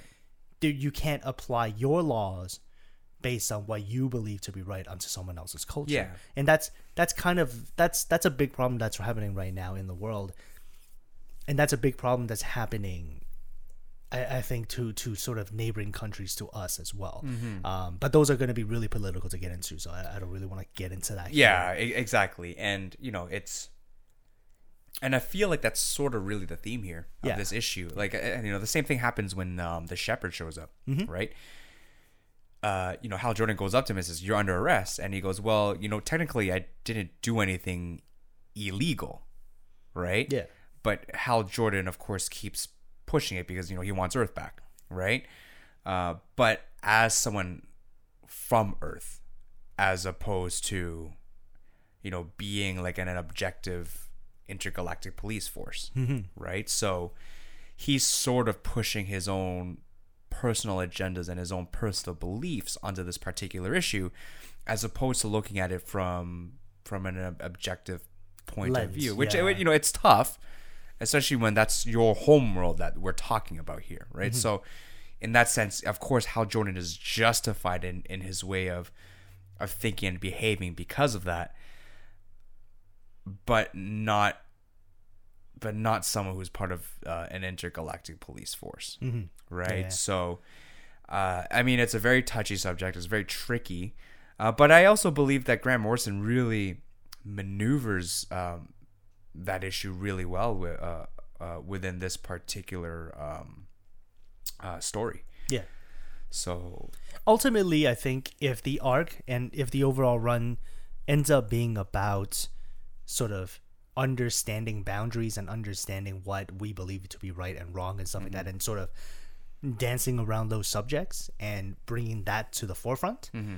I feel like the run will be successful as well because it is bringing up topics that we're sometimes uncomfortable talking about in the real world and it's giving us a mm-hmm. way for us to relate to that using this sort of out of this world characters and stuff like that. So I do think it's going to end up being a successful run. Yeah, and you know, there's he brings up a and not to make the discussion on this issue too long, but he also brings up another uh, good topic: working against your beliefs, right? Uh, like the the Black Star militia that the that the people of Dora have hired uh, for this particular auction. They they hate these slave traders. They absolutely hate them, but they're working for them because it pays well right? So that's another topic that you know we could probably have another discussion later on as well Yeah. right? And and what are you how far would you be willing to work against your beliefs and your personal ethics uh, for the right price right? Yeah. maybe i worded that question funny but No, like what the- is there a price? yeah at what price are you willing to go against yourself right? Exactly, like yeah. that's that's sort of Is there a price on the the morals that you're projecting onto yourself, right? Yeah. That ult- ultimately it all comes down to that. And I Yeah. think it, it takes the strongest of wills to try to to, Yeah. to try to block that out. I feel like a good example of that would be like criminal defense lawyers, Yep. right? Like as a as a criminal defense attorney, even if you personally believe that this guy is is should go to jail, Yeah. their job is to make sure that they don't go to jail. Yeah. So Like uh, OJ. yeah, like that's Like that's a tough job. to That's a do. tough job. Yeah. Yeah. But that's a job that needs to exist as well because Yeah. you need to give voice to those Yeah, on both it- sides. it's got to be fair. The justice Exactly. system's got to be fair. exactly. Um, Just as you know, as scummy as these slave traders are, they also deserve the right to protection if they pay for it. Exactly. Right. So yeah, yeah, yeah, for sure. All right, so let's go ahead and wrap up the discussion on Green Lantern. It will be a really interesting subject going forward, though. I think. yeah, Um, but let's wrap that up for now, and let's go and talk about Young Justice number one, a brand new series from Wonder Comics, the Wonder Comics imprint from DC, of course, and it's uh, sort of spearheaded by Brian Michael Bendis, who's the writer on the on the on this issue, and it's art by Patrick Gleason, colors by Alejandro Sanchez, and letters by DC Lettering, Mm-hmm. very. I feel like it's like like- like, like generic DC lettering. DC Lettering Group, I guess. Uh, it's it's it's sort of like uh, unless there's like a guy, his like name is like DC. uh, it's like Diamond and Diamond lawyers, like uh like uh, Diamond and Diamond, like those guys. Like you you hire them to take care of your, like I guess your case, but then they al- Right. but then they outsource their work, I believe, to other lawyers. Maybe. So I think that's sort of like that. like you're just outsourcing their work. Yeah, yeah. um you know for this particular like bendis's writing is generally like very slow generally but they, he really gets to the point in Yeah. this one and this was actually a really really fun read Yeah. And you can tell he was just having a lot of fun with these characters. yeah Yeah. like he was he was like really inserting his own sort of creative um creative uh, direction uh, within this particular um, issue uh superboy is very different Mhm. superboy is very di- like the other characters i expected them to behave the way that they did like with robin and and wonder girl uh even impulse impulse is it impulse to a t right To that, T. that to a t that's impulse Yeah. uh, but superboy was very different i actually like the uh, direction that they went with superboy here For Conner Kent? yeah Yeah. Uh yeah i mean overall this was a, a really really great issue really enjoyed it Yeah, yeah, yeah. And I think the best part of it for me is Impulse. There's so many little things that he does. But like he's kind of like us. Yeah. In a sense. Like he's sort of like an extension of us. Where it's like, oh, it's fun it's happening, it's finally happening. Yeah. These guys are getting together and it's and it's a team up sort of that that we've been looking forward to for a while. Yeah. Um, especially because it was missing from the shows for so Yeah. long. Um, that we, we really wanted this to happen.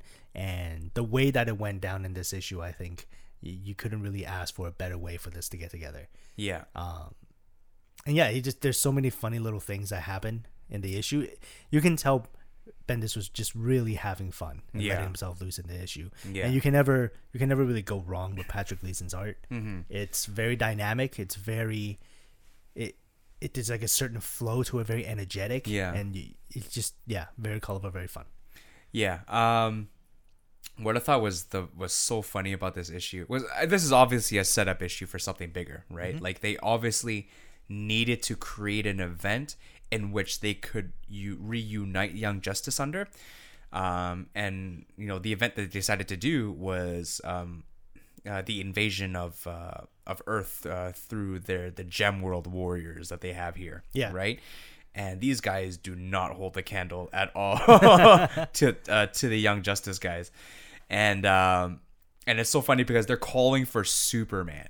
Yeah. And it's just like if you can't hold your own against the uh, Against Tim Drake. against yeah Tim Drake and and Wonder Girl and even this this new character with her gun Uh, Jinny Hex. yeah Jinny Hex Yeah. and uh and Teen Lantern Yeah. there's no way like like Superman would just demolish these guys in like a second Yeah. right so I just thought it was funny like they they were trying to be all they were trying to like emit this bravado but they were trying to emit it while we're getting their butts kicked so it They were, was getting, just they were getting kicked hard. yeah so it was just funny this this Yeah. issue was was was a lot of fun Yeah.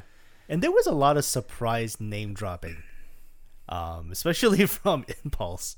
Um, again, you know, my boy Impulse out Yeah. here just just doing crazy things. So call somebody, anyone, Superman, Justice League, call Harry Potter. yeah And I I was like when I first read, it, I was like, "Oh no!" it's like I wonder what's gonna happen. But hey, maybe they got the rights to use the name one time. Who knows? Um, Well, yeah, maybe. I don't know. Maybe they just messaged J.K. Rowling and say, "Listen, my girl. we're gonna drop the Harry Potter name real quick. Yeah, is that cool with you?" but then immediately after that, the, the the cop was like, "Who are you? Impulse? Who? Kid Flash? then say that. Just, say that then. Yeah. There's yeah, so because because in- it. because now it's because now yeah now he's he's Kid Flash right Yeah. Wally is just the Flash yeah, right uh, and so is Barry Allen. I don't know. It's weird. There's a lot Uh, of- there's a lot of things going on. Yeah, um but yeah like I, I had a lot of fun with this issue. Uh I mean this issue in particular there's not much really to talk about. Um again just because they're they're setting setting things up. Yeah. right? So It very much is a setup. Just get the team together, and then they even wrap that up too, um, with with uh with Bart just saying like, "Oh my God, it's happening, it's Yeah. happening," and then they're like, "What's happening? What what's going on?" Mm-hmm. And then they're like, "We're being invaded." No, no, no. The Young Justice is back. Yeah. and the excitement on his face says it all. I think the excitement it it outlines what we're going to get in this run. Yeah. and I think that's that's really exciting to look this forward to. this emitted the same kind of fun uh, that I had watching the Young Justice TV show. Mm-hmm. Like it very much um, emits that that that same kind of um, energy and and and atmosphere. Uh, and I really enjoyed that TV show, so I have no doubt that I'm going to enjoy this run. Yeah, yeah, yeah, for sure. And then Bart says, "Young Justice Assemble," Yeah. She's like, "What?" just like, "Oh no, somebody hold Marvel at bay." um, but then at the end, you know, uh, something happens, and they and it looks like they all got separated. Um, and now they're they're reuniting with other members, and like it looks like they're gonna have to come together again. But yeah, it's just so many crazy things happening in this issue. Um, yeah, I like the artwork too. The artwork um, was yeah. fantastic. Oh Wow. yeah, for sure. Because Patrick Gleason's amazing. Next, Wonder Girl's secret. What is Wonder Girl's secret? oh yeah, at one point didn't he say like, "Oh, now you've done it. Now you've pissed off Wonder Girl." Yeah, yeah. So I mean, plot wise, not a whole lot. it's not. It's not. It's not deep. It's not like deep. it's very like It's you like just it's. a I fun mean, first just look at. Green Lantern for example. Like actually, to- Teen Lantern. it's it's uh, well no well the Green Lantern issue we were just talking about. Oh, oh I thought you meant looking at Teen Lantern. No, no, no, no, no. Um, that that's actually ironically that's one issue that I thought we weren't gonna have much to say about, but ended up saying a lot about. Yeah. right? But Yeah. and it ended up being that plot ended up being a lot more deeper than we thought it was. Mm-hmm. This one is very much for fun, Mm-hmm. right? And and there's not much depth to it. Uh, obviously, this isn't meant for uh like mature audiences, right? But we can still read it and have fun with it. Yeah, yeah, yeah. It's very much a yeah, just a fun comic. Yeah. Grab it off the shelf, have a good time. yeah. Yeah, for sure. Okay. Um, is there anything you want to add to it then? Right, I think we're pretty. I think we got it. I think we pretty much covered it. Yeah. yeah, yeah. Okay, let's go on to our last book, but last but not least, definitely very good first issue. It's Captain Marvel number one. oh yeah. It's written by Kelly Thompson with art by Carmen Carnero, colors by Tamara Bonvillain, and letters by Clayton Cowles. Clayton Cowles. Just out here lettering, doing what He's he not does. part of. He's not part of Marvel's generic uh, lettering group. Well, he's part of VC. I think his uh, official thing will be VC's Clayton Cow. Oh, I don't know what VC is, but um, Vince Carter. Vince Carter made his own lettering group. virtual currency Clayton Cows. No, but he, he does some very phenomenal work. So you know. Yeah. Um, but yeah, this issue, man, I it's good. I I will say this, as I'm reading, I'm just like, man, the, these guys are getting sassier and sassier. It's just nonstop, like it's just nonstop digs at each other, and it's Yeah. it's fun. It's a really fun read. yeah, But- I, I think that's that was sort of the key to um, really making this story interesting. Mm-hmm. I mean, you take you take that you take that dialogue out. The story is actually it's it's very straightforward. Yeah. Captain Marvel comes back. She starts fighting bad guys.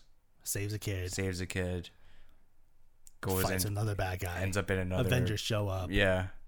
The it's end. fairly straightforward, right? But Yeah. but the dialogue is is very good and, and it's really what sort of drives the story forward for me. Yeah. Um, we also get the introduction of Hazmat, uh, which herself seems like a very interesting. Like she's very like her personality is very much like Captain Marvel's in this issue. Yeah.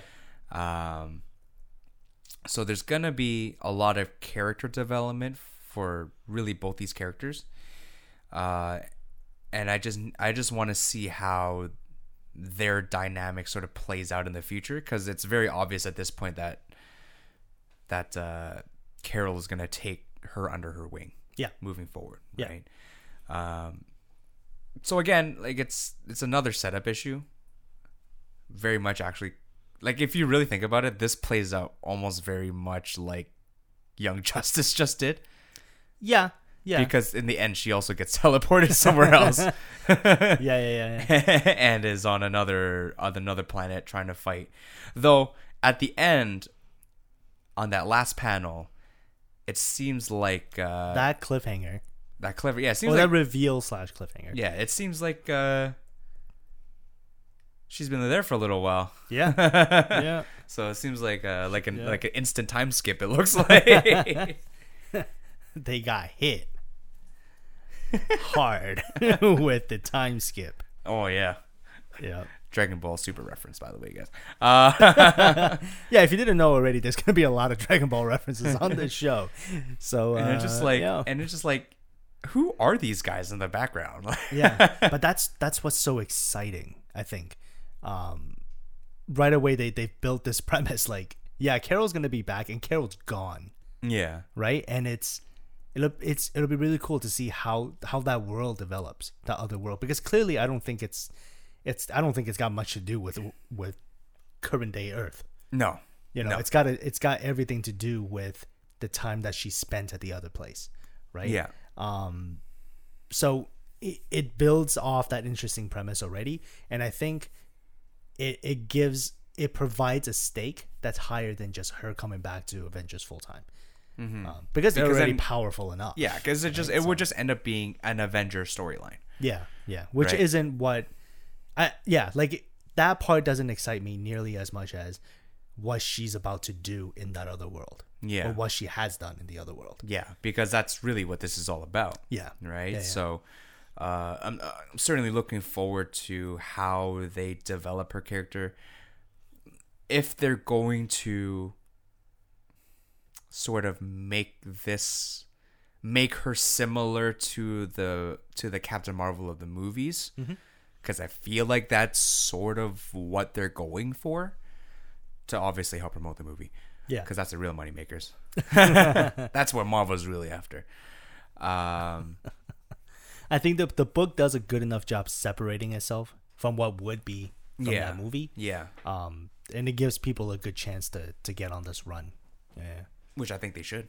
they sh- yeah, They absolutely should. I think this is like one of the few Marvel books that you can truly get excited for. oh yeah, for sure, for sure. Especially from recent recent runs. We, we've only got a few on our list, right? So Very few. yeah. yeah. um, I want to talk a little bit about the uh, a nuclear man. so he comes in and he is just this huge misogynist and Yeah, biggest misogynist of all time. of all time and like i found myself really rooting for captain marvel to just like kick this guy. Just smoke this just guy, smoke this guy. Just like which she does. She this very- guy is such a caricature and like she just smokes him. And then and then thor shows up. And the way thor's written is amazing. Yeah, like olden day thor. Yeah, help is a hand. And and just reading the, the the way that the characters are done it's just it really looks like again like it's like young young justice where Yeah. the writer's just having a lot of fun Yeah. taking these toys out of a box and just like putting them in the in the sandbox and seeing what's gonna happen and she's just really having fun with them yeah. you know I really enjoyed this one panel. Uh, when uh, when Thor's commenting on Nuclear Man's uh, coat. Oh yeah, yeah, yeah. His coat is quite fetching. Does thought does thou agree? And, and Iron Man's like, no, no, I don't agree. He looks like a seven foot tall dystopian Russian pimp. and Thor's like, hmm. but it, it, it just goes to How show- do you even make that reference? it's it's it's so funny. yeah. It is so funny. Um, I really I, I I think this is the direction that Marvel needs to continue to go on, because I feel like they've they've tried their best to really model themselves after like DC big events, Mhm. and then failing. yeah, the Marvel events. The, the one problem that Marvel events tend to have, um, and and I think to an extent DC events sometimes have that as well. But a lot of Marvel events depend on a forward momentum into the next event. Um, they they tend to do events that don't resolve anything. They're grand and epic, and they just don't resolve, and then it becomes a next event's problem. Like Civil War Two. That was, that was, a, that was a terrible event. Yeah, like that that wasn't great. I I remember when I was reading Age of Ultron, like that didn't do anything. Um, when I was reading, ah, what was that called? Original Sin, like that itself was also like just like moving on to the next one. Right. You know, so like a lot of events typically don't have that like book endy type feel. Mm-hmm. The last one I remember that did was uh, Secret War by uh, Jonathan Hickman. Yeah, yeah. That really was like that was the event to cap an era, right? But a lot of times Marvel events tend to cut fall kind of flat because they just they just don't know how to land them. Yeah. Yeah. So, I mean, if Marvel continues on this trend, like I, which I would very much like it to see it go, Yeah. They're, they're gonna have a lot of good books upcoming. No, if, for uh, sure, if they're for all sure. like this. And Kelly Thompson, I think, like has really proven herself to be one of the top writers at Marvel right now. Uh, she's done some like just really amazing stuff for Marvel. So it it'll be it'll be cool to see her stick on you know see what she's got planned in store for this run and uh, you know and see what kind of other books that Marvel might be pushing out. Because I feel like recently, as we're sort of going through our like previews list or stuff like that, seeing like what's coming up next, there's been a few Marvel stuff that's starting to catch my eye Yeah. and you know that could be attributed to like sort of this like new direction that Marvel's going, and Right. yeah, it could be pretty exciting. Yeah. Well, Marvel, get on it, man, please. Yeah, because I, I looked at our list earlier today, and uh, it looks like we're, we have quite a bit of DC stuff compared Yeah. to Marvel stuff, and uh, we'd like to balance that out a little bit. Mm-hmm. Um, as much as we love DC, it would be cool to see sort of Marvel taking some of that, some of that back, some of that spotlight back. You know. Mm-hmm. yeah. All right. So why don't we? I, I think we're pretty much done with Captain Marvel, right? Yeah. Yeah. So why don't we go ahead and wrap up the comics discussion and uh, let's talk about that coffee we've been having throughout the show. Sipping on it for a while. yeah, we, we have. We have. It has been a segment. It has been a while. this uh, truly is a holiday blend. So, Jerry, thoughts, thoughts, flavor notes. What are we getting? I like it. I really like it. I, I'm not getting a whole lot of different notes. Um, one I did get was a, a- like caramelized sugar because I, I I had sort of like a um, like a caramelly taste, and Yeah. something sweet and stuff like that. But there was one sip that I had where I, it hit me with a just like a very small hint of burnt, very small. You know that that like that sort of like uh, that burnt taste that you get, but not like burnt like it badly burnt or anything, Yeah, but yeah, just like ti- you know tiny bit. And that's what really got me thinking like, hey, that's kind of like caramelized sugar. So I got something like that. Yeah, Uh, fruit wise though, I'm not getting a whole lot. I got. Uh, I feel like I'm getting cranberry on this one, Okay, okay. like some sort of cranberry. Um, hmm. Hmm. Hmm. I, yeah, that's about it. I mean, it's this coffee in particular is a little. It's it's darker than what I would like. As I've said before, um, I I'm I'm very much a a light roast guy. Uh, don't don't at me. Uh, which is ironic that we call this Dark Roast Comics, but uh, this our whole show is built on irony. but it's still good nonetheless. It's smooth. I, will I'll give it that. Yep.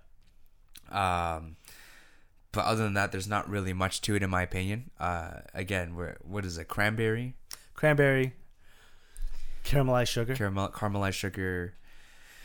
You getting anything else? no. I might Uh, be getting. Hmm. Hmm. No, yeah, that's right. That's, that's all I'm getting. I'm sorry. so, are we ready to do the reveal then? Let's do it. Let's let's see how close or far. Creme brulee, Okay. which is you know that caramelized sugar we're talking about. Yep. Marmalade. Hmm. And ginger snaps, which is funny because I was gonna mention like a cookie, Hmm. but then I was like, no, that can't be it. But I guess I should just Ginger snaps. Okay. guess I should just trust myself next time. Just believe in yourself, man. Yeah. but overall, very good coffee. No, for sure. For sure. Um, I don't. Creme brulee, eh? yeah. I, am not getting the custardy taste. Burnt the, the sugar f- for yeah, sure. yeah, yeah, yeah, for sure. But not the custardy. I didn't get the custard. I- wouldn't say this is would this would be a go-to coffee for me. Uh, but it's again, it's it's it's still good nonetheless. It's it's tailored for the holidays. Um, but a, a, a cookie that's like heavy on like uh that dessert sort of flavor notes, I'm not a big fan of. Mm-hmm.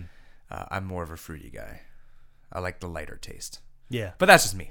No, no, it's fair enough. Fair Yeah, enough. yeah. I do enjoy fruitier tasting as well. Um, maybe not something super dominant, but like something like this, like for me, actually worked out really well because I, I do enjoy creme brulee. So something a little bit caramelized is kind of nice. So, yeah. All right. Again, just our show's built on irony. All right, so uh, why don't we end off the comic segment and uh, let's go head on over our, to our boardroom where let's see uh, our next recruit for the Humble Heroes Agency. All right, let's go.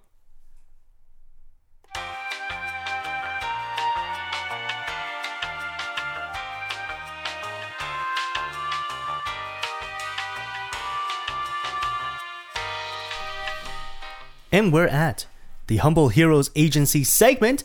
And what we do in this segment is we scour the internet, the superhero fan and wiki, and we look for interesting superhero ideas and we, we sort of share them with you guys here and we talk about them and we pretend that we have an agency and that we have a team of superheroes that we're trying to assemble. Um, I don't know what you're talking about. We do. yeah, you're right. You know what? You're right. You're right. It's, this whole make believe thing is over. It's, it's real.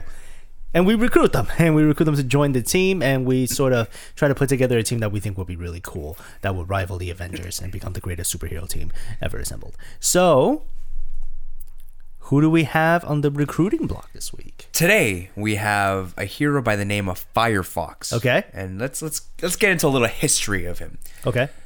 Building a costume and calling himself Firefox, he began what was initially a low-key career of superpowered crime fighting, looking to do his best. However, a combination of the showy nature of his powers, along with his charisma and good looks, at least what could be seen through his mask, made him something of a media favorite in short order. Soon, the media's attention was on him, and more to the point, Mo found that he liked it. So his name is Mo, by the way. Yeah. Mo Slizzard. In short order, he was making media appearances, doing charity events, and anything else that would get him more airtime. At the same time, he was negotiating for various merchandising and tie in deals action figures, computer games, lunchboxes, bed sheets, and anything else he could get his name onto. Similarly, a fictionalized version of him was incorporated into an animated series based off his adventures with a movie in development. Big shot guy over here, huh? Okay. Out Okay. here looking like All Might. He does have that kind of look, though. Yeah. Yeah. At the same time, while he was continue continuing to fight crime, he has endeavored to do such uh, while looking as good as possible. He tries to keep the fights highly visible and conspicuous, simply so the media and his adoring public can see him in action and get good footage of him for the nightly news. While he is yet to get to the stage where he, his desire for publicity overrides his common sense, some are worried that it may only be a matter of time before he gets himself, or even worse, someone else killed. Huh. A little, a little worried about this guy, huh? Yeah.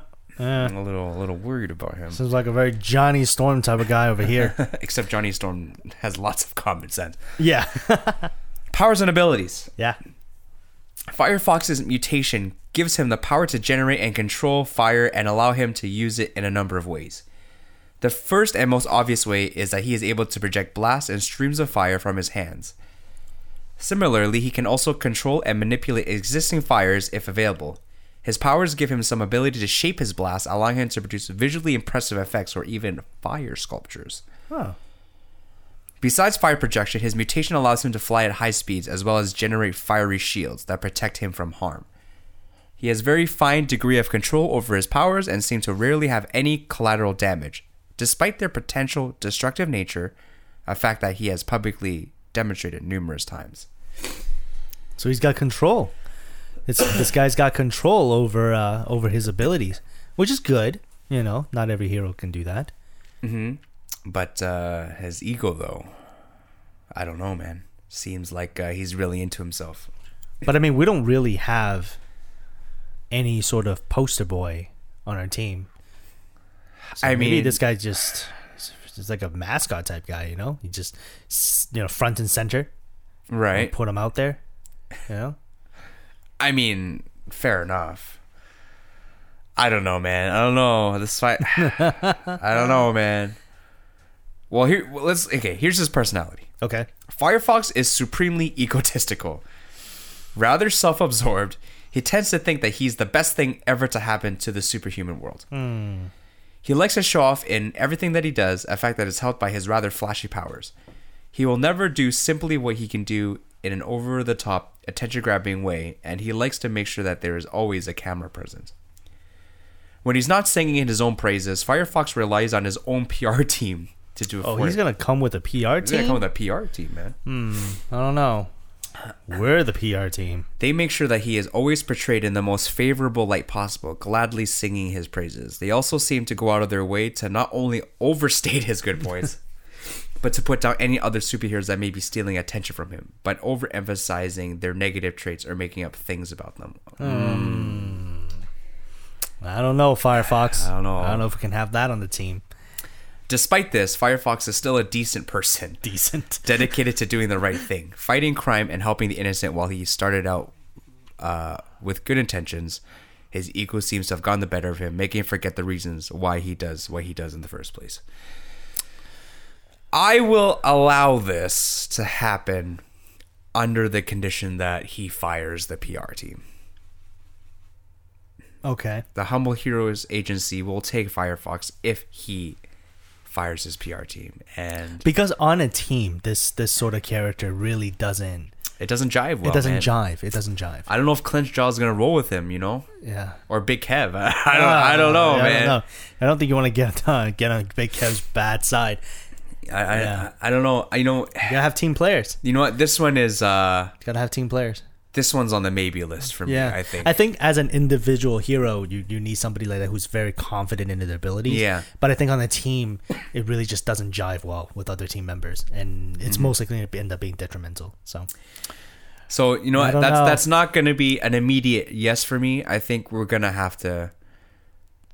we're gonna have to put him through like a second round. Of a second interviews, round you of know? Then interviews, you we'll, know. we'll see. So Firefox, you know, just uh Just hang tight. just hang tight, man. Just keep doing your thing, I guess, and and and we'll call you back. we'll call you back into the boardroom at some point, maybe. We'll some see. point. We'll see. All right, so that pretty much concludes our Humble Heroes Agency segment, and uh, maybe next week we'll have a we'll have better luck at finding more of a team player instead of a individual player. But as an individual player, I think Firefox will do himself very well.